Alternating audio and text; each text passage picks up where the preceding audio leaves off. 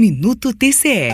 A redução de 9% dos incentivos fiscais concedidos pelo governo de Goiás e determinada pelo Tribunal de Contas do Estado em 2017 já produziu resultados significativos. De acordo com o documento emitido pela Secretaria da Economia, os cortes renderam mais de 720 milhões de reais no período de abril de 2019 a março do ano passado esses números foram informados ao tribunal e constam de processo de acompanhamento e avaliação julgado em sessão plenária nesta quinta-feira, 11 de fevereiro. O relator da matéria é o conselheiro Sebastião TJ, que também relatou o parecer prévio das contas do governador em 2017. Naquela ocasião, o TCE apontou excessos na concessão de benefícios fiscais em prejuízo da arrecadação de impostos. Por isso, determinou ao governo que fizesse os cortes e a revisão da política de renúncia de receitas praticada em Goiás para adequá-la a valores praticados por outros estados. Desde então,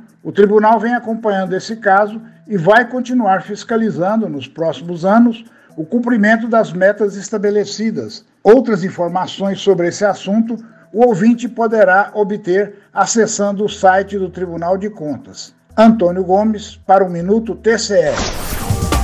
Rádio TCE, uma emissora do Tribunal de Contas do Estado de Goiás.